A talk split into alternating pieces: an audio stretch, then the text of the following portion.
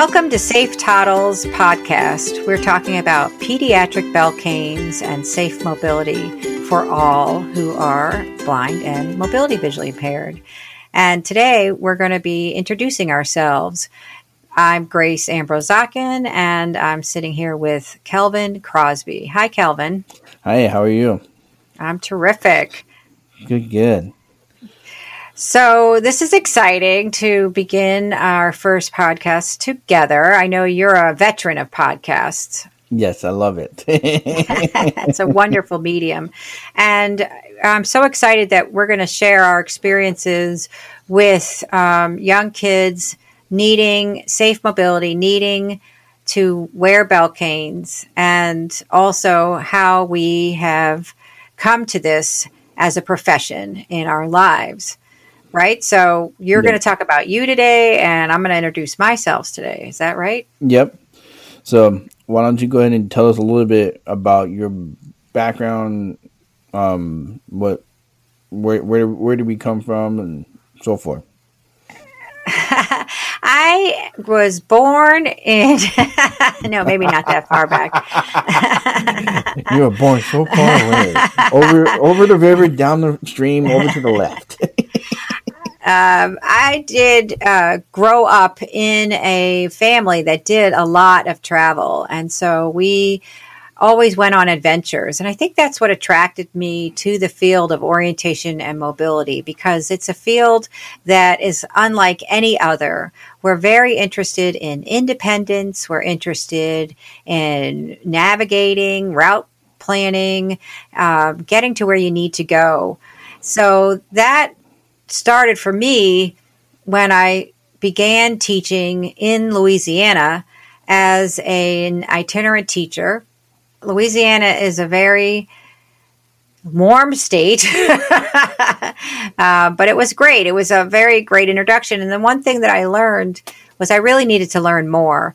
So my first opportunity was to go to the University of Texas at Austin, and I got my master's in the field of orientation mobility and teacher of the blind and visually impaired. In fact, I kind of got O and M only because they were offering grant support.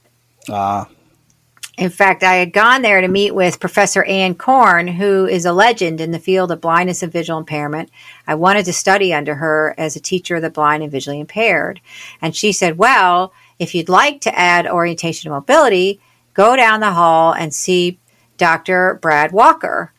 And uh, I said, orientation mobility, hmm, what is that? but on the way down, the few uh, feet away, I had made up my mind that it was the field that I always wanted to study. And that's what I told him that this was my dream to be an orientation mobility specialist. So he allowed me to join his grant and I got some support and that really was it turned out to be the right thing. Yeah, yeah, yeah. because i really do love orientation mobility. It's a passion that many share in this field that we just love to talk about it we love to teach it and we love to see the success it brings to people. So yeah, from then i've spent my whole life um, teaching and practicing orientation and mobility something uh, you're familiar with. Is that right, Calvin? Yes. Well, my, my story is very different. I basically was born hard of hearing, and my parents didn't know, know that I was hard of hearing until about one and a half years old. And then I didn't start learning how to talk until I was about two. And then just trying to use hearing aids to be able to communicate because my parents decided that I wasn't going to be a deaf child. Um, that I, they wanted me to be a hearing child with hearing aids. Well, that had its own set of challenges. So as I continued to grow up, I realized I was hard of hearing. I struggled and had those navigation issues at being hard of hearing. Well, then a curveball came into my life at age 13, and my night vision had disappeared. And this really affected who I was and my ability to travel at night. And we learned at that at that age, at age 13, that I had Usher syndrome type 2, which affects my hearing and my vision. Oh. And because of the the Usher syndrome, uh, kind of what kind of happens is about age 13 is when you start losing your night vision. And then everything else after that, it really depends on a lot of circumstances, and there's not really good data, like how fast you're going to lose your vision or not. Um, but me, I got the luck of the draw, and I got to lose my vision sooner in life. And at age 19, um, I, I became legally blind and lost my driver's license, lost a lot of things, my independence and my ability to have the freedom that I wanted. And it sent me in a little bit of a spiral. I had some challenges because I was currently going to Bible school in the Sequoia National Park, and that was it was it was a it was a blessing in disguise because it allowed me to to teach myself orientation ability because I was able to get a hold of a blind cane and then started teaching how to navigate the mountains, how to hike in the mountains, how to uh, read, uh, determine black ice and oh. ice and all the different things that you would need to know. But I was able to do it in an environment that I knew and teach myself how to do it. And so didn't have any orientation and mobility training. Oh my! Um, and gain, got my independence. And so I always say, it, I went up into the mountains one man. I came down the mountain a different man because I went up there with vision, and I would I went up there with my car, but while I was up there, is when I became legally blind, and so I had my mountain experience. wow! And so just to kind of fast forward, but at age twenty eight, um, I lost the clarity in my left eye and then at age uh, 32, I lost the clarity in my right. So right now I am 33 years old. I think that's correct. Yeah. yes, I am 33 years old. and so now I can't, I can see the shapes um, that are around me and I can kind of make out um, certain colors, but they need to be pretty distinct colors for me to be able to kind of determine that. Um, but when I get on get in any lighting situations, it completely blurry. Um, I can't really tell much. It's like a it's like a really foggy day all the time.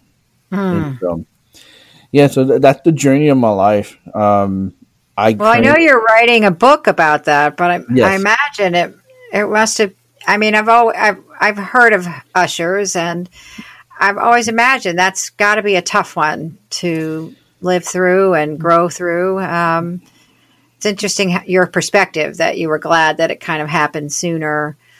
Mm-hmm. Is that that's how you feel now? I imagine, yeah. but does not how, how you always felt. I would imagine. Well, it definitely wasn't, but at the same time, it allowed me to more. So, I always say I've had four mornings. Because every time you lose another level of vision, you have to mourn the pain.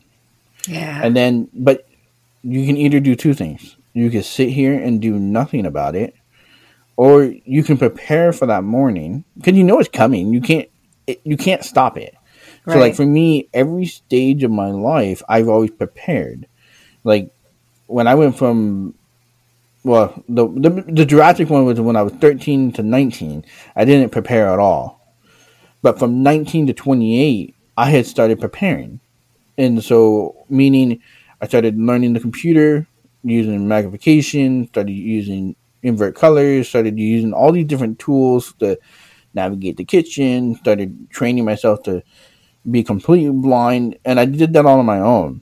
Because nice. I knew if I wanted independence and freedom, I was going to have to do something about it. And I needed, but I also knew that I had more stages of vision to lose like it, my vision wasn't going to go away overnight.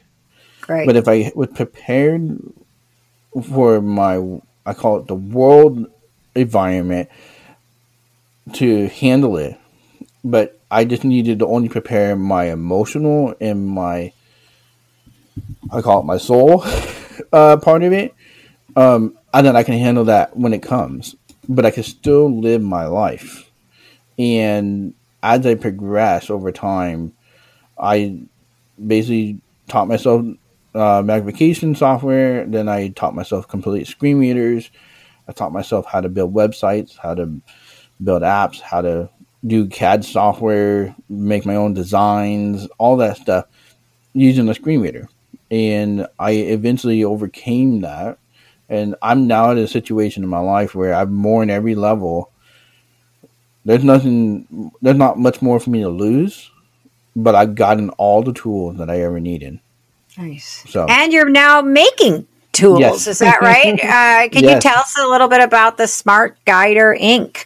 Yeah, that you've so, got going? So Smart Guider Inc. is a um, a navigation technology company helping visually impaired individuals and deaf-blind individuals. And our first product was a robotic blind cane. As we all know, autonomous navigation is a daunting task.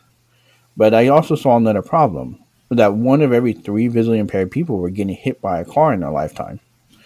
And I personally have been hit by a car three times in my life. Mm. And and then I kept hearing more stories of friends and people that I knew getting hit by cars or getting put in the hospital, losing their jobs, losing their independence. So I had one person die. Um, and I kept hearing more and more stories. I'm like, I got to solve this problem. Like, what can I do now that doesn't require so much technology to solve this problem? Well, I decided to create a lighted blind cane, which is called the See Me cane which is the lighted blind cane that allows you to see me traveling anywhere I want to go fully independently and safely. Nice. And because this way we can travel safely. It doesn't fix the problem that people are people because we're relying on drivers to see us, but we can't solve that driver seeing us. But we, we can provide the tool to help you be able to see me crossing the street so that way you don't either hit my cane or you hit me and put me out of commission. Yeah. So, um, so yeah, so that's what Smart Guider Inc. is all about. So, what and, did you find was that the time of day correlated to the accidents? That it was more likely to get hit by a car at night. Yeah, than, so you were more likely to get hit by a car at night, but at the same time, two of my friends they were hit in the plane of day. Yeah. So it, it, it, it's a it's a rough one. Like yeah, we're we're providing you a solution for low light situations. Yeah, um, we're looking at a couple other solutions that can help you in the daylight. Um, and so we'll, we'll see kind of where where the blind community wants to kind of go with this, but we're, we're, what we're finding is there's more and more people like I just need something for people to see me better. Yeah, yeah. So, I love it. I love it because A, you're solving a problem, a real yeah. problem, in a way that makes a heck of a lot of sense to me. And I think most people can identify, hey, shine some light on this thing. yep, let's yep. let's let let's make it easier to see you, and that will make it better. Uh, and and it just makes a, a lot of common sense. I'm also because as an orientation mobility specialist, I feel like we have been limited in our tools. Mm-hmm. Yeah. Ever since the white cane was invented, they've been looking for a sonar or a radar or something other than a white cane. And um, I think that that's taken us in the wrong direction. We need more tools like what you're doing and what we're doing at Safe Toddles is we're creating tools for very young children. Mm. Because if you're born blind and say you want to start walking, you're going to eventually be a long cane or rod cane user, right? So, yep. what are you supposed to do in the meantime? And for many, the thought has been, well, it's all right. They could just walk around without any safety. they don't really, you know, we don't have it, so they don't need it. But that's not really the case. As we found out with seatbelts, if you don't wear it, you're more at risk inside of a car than if you wear it. And with a white cane, if you don't use it and you're blind, you more at risk when you move around independently if you don't use it than when you do. And the whole problem that we're trying to solve is create a developmentally appropriate cane for toddlers and preschool learners who are blind and mobility visually impaired. So that's what we're doing at Safe Toddles. It's been working out really well for the little kids. Almost immediately when they put it on, they start to relax and move around, and many of them start running. They're so yeah. happy to have the information that the cane provides them. And, and this is that's what's so exciting about the safe toddles and the belt cane and and I, I just am I'm excited to see where this podcast takes us because we're gonna we're gonna hear stories and hear individuals that are literally living and breathing the belt cane and I hearing from parents and teachers that totally it transformed their lives. So yes, that's the goal of this podcast mm-hmm. to talk to the people who are using it, to talk about the problems that people experience. Um, and to try to help them find solutions. In addition, once they're wearing it, we can even talk about how to work with the child now. Because yeah. one of the interesting things is, for example, when a two year old little girl who is blind has her belt cane on, she doesn't want to hold your hand anymore. And now mm-hmm. you're at the Bronx Zoo or wherever, and you're like, wait, h- how do I keep her with the family?